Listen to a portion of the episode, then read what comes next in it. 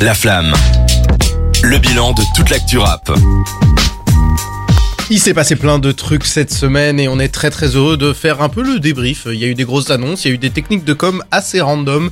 Cédric, euh, fais-nous un peu Exactement. sur tout ça. Bah, on en parlait justement d'Orelsan qui a fait euh, la promotion de son album en sortant plusieurs éditions du, du même CD Mhm. pour que ça se vende bien. Ça a très bien fonctionné. Ouais. Et on voit de plus en plus de rappeurs qui innovent. On en parlait la semaine passée avec Niska qui sortait un jeu vidéo. Bon, il a sorti après l'album, mais on se doutait que ça devait sortir avant. Ouais.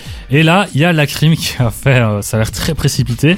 Mais en gros, il va sortir son prochain album qui s'appelle euh, Liberté provisoire.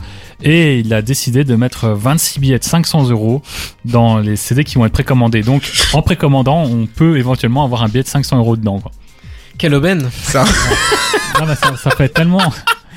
C'est un peu triste, non euh Moi, je trouve que ça fait tellement précipité. En plus, il a annoncé euh, dans une story Instagram ou quelque chose comme ça. Donc, Mais le pire, c'est que je pense que la seule plus-value après commander l'album, c'est les 500 euros, pas la Ouais. musique.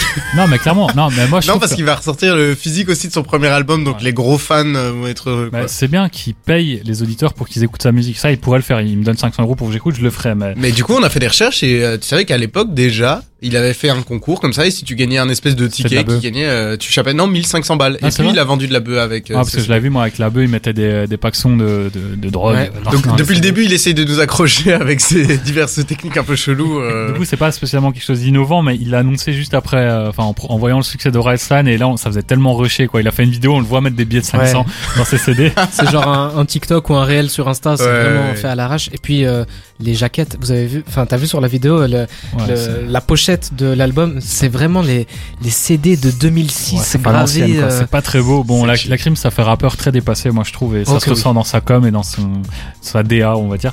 Il y a aussi Kobalade, notre ami Kobalade, qui va sortir Cartel Volume 2, donc, euh, sa nouvelle mixtape qui sort euh, le 10 décembre, si je me souviens bien. Ouais.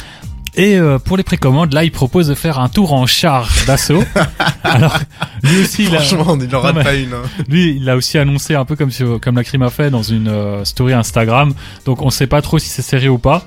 En tout cas, sur la, la cover de l'album, il apparaît sur une espèce de comment on appelle ça un Hummer. Ouais, un petit Hummer comme ça. ouais, un buggy Hummer. Il a l'air vraiment agressif, donc euh, ça correspond un peu à l'ambiance de l'album. À voir si maintenant les, les autorités françaises vont vraiment le laisser prendre un char d'assaut. Ça m'étonnerait beaucoup, mais on sait jamais. Bah, on a eu Gambi qui a pris un tank pour faire son son clip, C'est vrai. donc euh, peut-être qu'on va pouvoir faire un tour dans un Ouais, mais bon, euh, char d'assaut. Char d'assaut, c'est pas facile. Imagine Kobalade qui conduit un char d'assaut. Moi perso, je serais pas. J'ai pas envie de monter. Mais par contre, oui, c'est ça. Si c'est Koba qui conduit, moi, je monte pas, quoi. Non, clairement.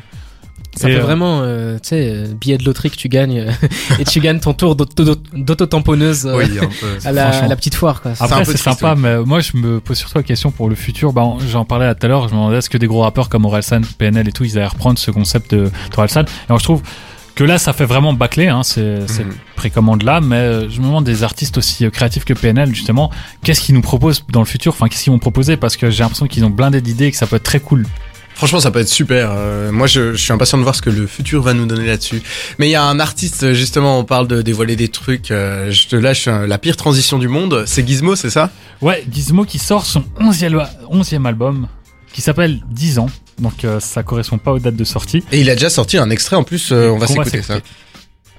Hey yo l'or c'est pas pour les hommes, c'est pour les femmes et les disques Et c'est quand tu crois qu'on dort, mon poteau qu'on prend des risques Et j'ai pas appelé mon grand frère pour prendre mes patins Bande de bâtards, bande de catins, si je pète les plombs j'en éclate un Bon, alors c'est du Gizmo, il, il innove pas. Hein. C'est euh, un morceau fleuve qui fait 8 minutes, c'est sa spécialité. Il fait souvent des morceaux fleuves. D'habitude, c'est très réussi, il y a de, c'est très bien écrit. Bon là, ça, le passage était pas mal écrit, même si le fond il est pas incroyable, mais la forme était pas mal. Mhm. Euh, le morceau, il y a aucune phase vraiment euh, que j'ai retenu, alors que je suis un fan de Gizmo vraiment. Donc pour moi, c'est un morceau euh, banal pour Gizmo. Je trouve que ça a pas très bien, enfin ça donne pas vraiment envie d'écouter son album, on a l'impression qu'il évolue pas. En tout cas, bon voilà, le, le projet sera dispo le 17 décembre. Il s'appelle comment? Le morceau s'appelle Ça y est et le nom de l'album s'appelle 10 ans. Ok, super. Enfin, ça y est, ça y est, je sais pas comment on dit, mais c'est S-A-Y-E-R si ça vous intéresse. On est impatient d'écouter ça. Euh, Rendez-vous alors le 10 décembre, tu m'as dit. euh, 17 pour, euh, décembre. Le 17 décembre, bah super, on va, on est impatient de s'écouter ça. Nous aussi, euh, on va revenir tout de suite et on va parler de grands artistes vu qu'on va faire un peu le tour de ce qui a été fait au niveau des Grammys, les nominations, euh, les, nos attentes, euh, tout ce qu'on va faire. On revient tout de suite après une petite pause musicale avec Yogodi for the record. Euh, à tout de suite dans la flamme.